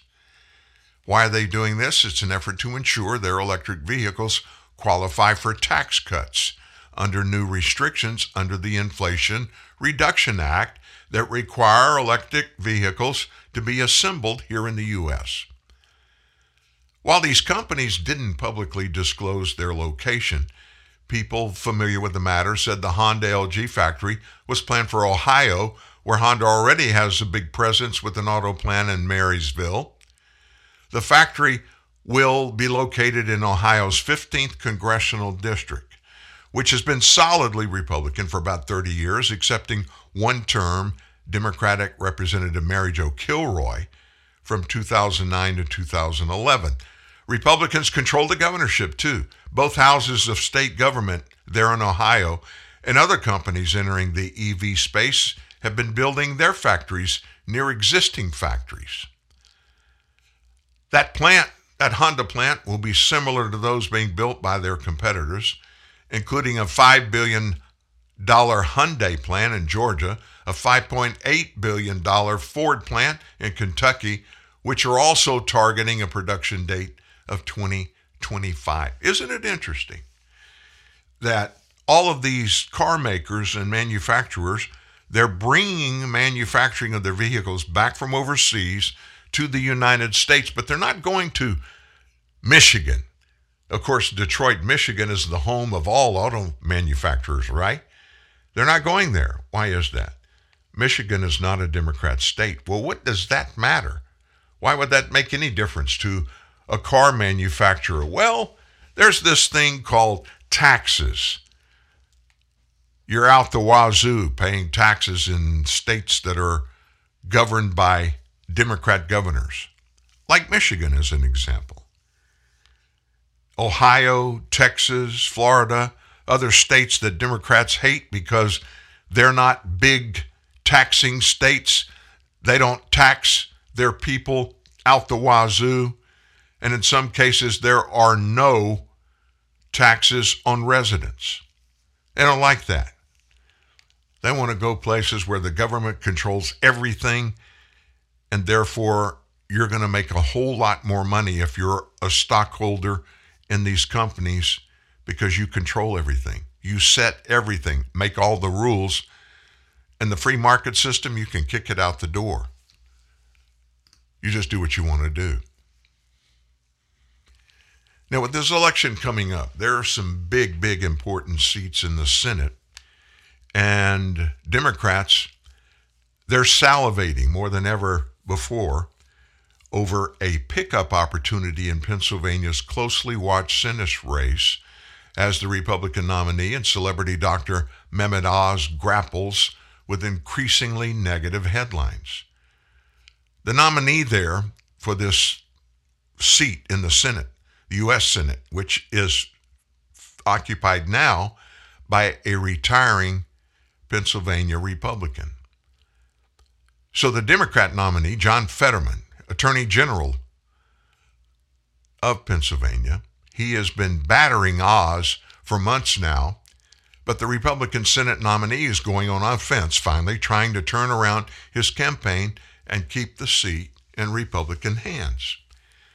The latest war of words between those two candidates was over crudité, or raw vegetable trays.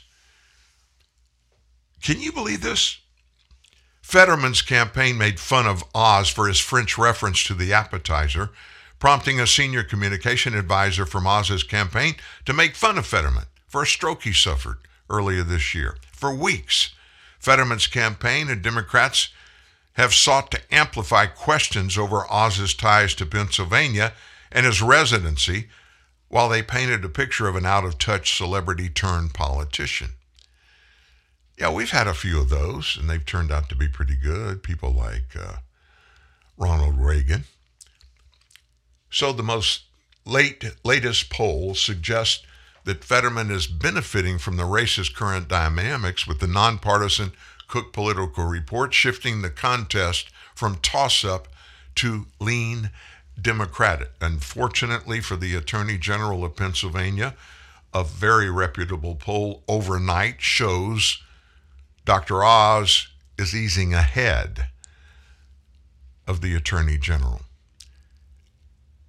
You want to read something that'll make your hair stand on end? Do a search on John Fetterman and find out who he is. Hmm. You'll, you just won't believe when you read what he's done, his background, his personal background, and what he's done. You're going to find it hard to believe that he could even be considered to fill a United States Senate seat in any country, let alone Pennsylvania. He's a weirdo. And uh, everything he has was given to him by his mommy and his daddy. I'm serious. He didn't have his first job until long after he was considered to be an adult, legally. He was given his first house, and how in the heck he got the job as Attorney General in Pennsylvania, I have no idea. Pennsylvanians apparently wanted him there. They voted him in. But he's a weirdo, and people, many will say, Doctor Oz is a little off himself. I don't know, but you know what? The people in the country, the people in each state, determine who they want to represent them in the U S. Senate. And if Pennsylvanians want him, Fetterman, so be it. But they don't want Doctor Oz. When you're fed up with the nagging heartburn of today's lies, how do you spell relief? T N N, the Truth News Network. Des Moines Help Wanted dot com salutes the employee of the month. The one employee you can't live without. The others, let's just call them Dave. Dave, we need to talk about your sick days. What seems to be the problem, Mister Employee of the Month? Last week you were out all five days. I was sick. Thanks for checking in. You posted on social media that you were at a comedy club on Monday. Laughter is the best medicine. An outdoor barbecue on Tuesday. Feed a cold, starve a fever, or whichever one needs to be fed. That's the one I had. Okay, Wednesday you took a selfie, hashtag faking sick. That was supposed to say freaking sick. Thursday you were at an amusement park. Somebody stole my phone. They stole your phone and uploaded photos of you at an amusement park. Yes, fake news. Friday, you tailgated in the employee parking lot. Friday's basically the weekend. Everyone knows that. If you don't mind hiring Daves, go to the huge national job boards. That's probably what you'll get. But if you want more employees of the month, go where local job seekers find good local jobs. We don't discriminate against people named Dave. Dave is a common name, fun to say, and so we're using it as a catch-all for lackluster employees everywhere. Please don't write us to tell us you were insulted by this ad. That would be a real Dave move, Dave.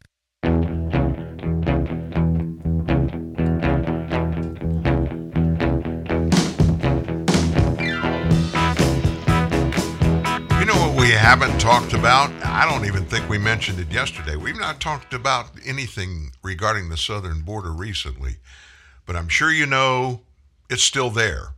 And illegals are still coming across. Every day it seems like bigger groups come across than the day before. Two million of them this year. Think about that. Two million already. Wow. And there is no appearance, nothing that I can find or see that says it's going to change or that it's going to get get better. Let's go to Representative uh, Gonzalez down in Texas and get his fix, the latest fix on what's happening. Well, the White House is feeling the political pressure over the border crisis. The Biden administration reportedly pushing immigration and customs enforcement to deport more migrants under a, quote, detained docket. But according to the L A Times, about sixty thousand migrants have entered the docket since it was launched in May of last year, but only one hundred fifty have been deported through last month. I want to bring in Texas Congressman, House Appropriations Committee member Tony Gonzalez. Congressman, it's it's good to see you again. You, you were just in Eagle Pass, Texas last week. You were talking to officials on the ground. Give us your most recent account of what's going on at the border, as well as your reaction to this L A Times report. Yeah, good morning, Cheryl. Thank you for having me. You know, on the ground, the numbers just continue to swell. Just when you think that it can't get any worse, it does. And, and the bottom, we, we can't seem to have found the bottom. And while the Biden administration is playing games and is saying that they're doing one thing, their actions show a complete another. And, you know, in San Antonio, it's about two and a half hours from, from Eagle Pass. They opened up a, a migrant center. Uh, a, a few weeks ago. And, and as soon as this migrant center opened up, it was at max capacity like other places. And people around the city have started to complain. So Mayorkas is going to be making a trip to San Antonio uh, later this week. And what he's going to find out is this migrant center is ran by the San Antonio Fire Department. So anytime you open up these centers, the community loses, right? These firefighters would much rather be out in the community, uh, you know, keeping people safe than in these migrant centers all day long. These numbers, these L A Times numbers, it shows that the administration isn't doing what it's supposed to do and, and expel people that do not qualify for asylum. Well, they're not enforcing the law at the end of the day. Yeah, that's exactly right. You're right. You're exactly right. This goes away with one thing. Enforce the laws that are already on the books. I will tell you, House Republicans are committed to ensuring to, to keep the pressure on. When we win back the House, you're going to see hearings. You're going to see people brought forth. You're going to see a transparency that we haven't seen in this administration. They like to hide the numbers. They like to move things around. Like I said, back at, you know, back on the ranch, you know, back back home in the district, you know, you've got communities that are impacted by this. These N G Os, these non-government organizations that used to do a lot of wonderful work with uh, with homeless and, and drug addiction and other areas, suicide prevention. They're all sucked up into this migrant crisis as well. So our communities are losing out. Now we're having firefighters in these migrant centers, operating these migrant centers. When is it going to stop? Mm-hmm. Yeah, well, and you've also seen, again, at least we saw in Texas already, a change in how people uh, vote uh, because they're looking for change or looking to the Republicans to make that change, in particular in the state of Texas. Um, you serve on the American Security Task Force. That focuses on Biden's border crisis, cyber attacks, as well as supporting law enforcement. If Republicans take back the House in November, you say the task force is ready to implement a plan to secure the border. What is that plan? Yeah, the plan starts by educating our, our House members. And it's not only the current members. I've hosted twelve congressional delegations at the border. It's also, it's also our future members. Actually, later this week, I'll be hosting eight uh, top-tier candidates, Republican candidates, uh, to the border. That way, on day one, when Republicans take back the House, we'll be ready to go. Now, what will we, what will we push for? We'll push for Remain in Mexico. That's a policy that worked. We will push to keep Title forty-two around until there is an alternative. That's another area that is working. And ultimately, repatriation flights. These are people that do not qualify for asylum that are returned back to their country of origin. You do these things coupled with some others, like technology, add technology to the border, more boots on the ground. All of this is very, it can go away if you put the resources to, towards it. House Republicans are certainly committed to it, but we have to educate ourselves. That's why I've been hosting all these delegations at the border. You heard that from Representative Gonzalez down there. It's about enforcing the rule of law. It's about just doing the job that this president said he would do if he was elected. He never talked about not enforcing a law. And he's the president. He's got to be held to that. That's a wrap. We made it through midweek. We'll be back tomorrow morning at nine a.m. Stay close and uh, check out truth news net dot org when things happen. See you tomorrow. For a while, to love was all we could do. We were young and we knew in our eyes were alive. Deep inside we knew our love was true. For a while, we paid no mind to the past. New love would last every night. Something right would invite us to begin the day. Something happened along the way. What used to be happy was sad. Something happened along the way, and yesterday was all we had.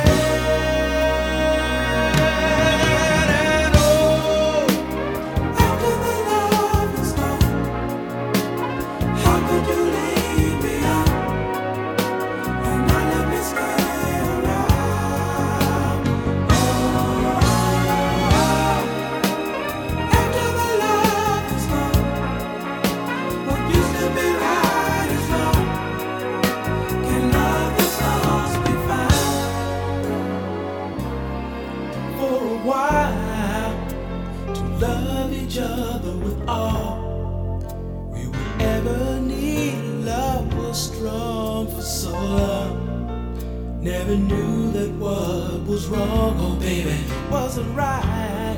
We tried to find what we had, till the sadness was all we shared. We were scared this affair would lead our love into something.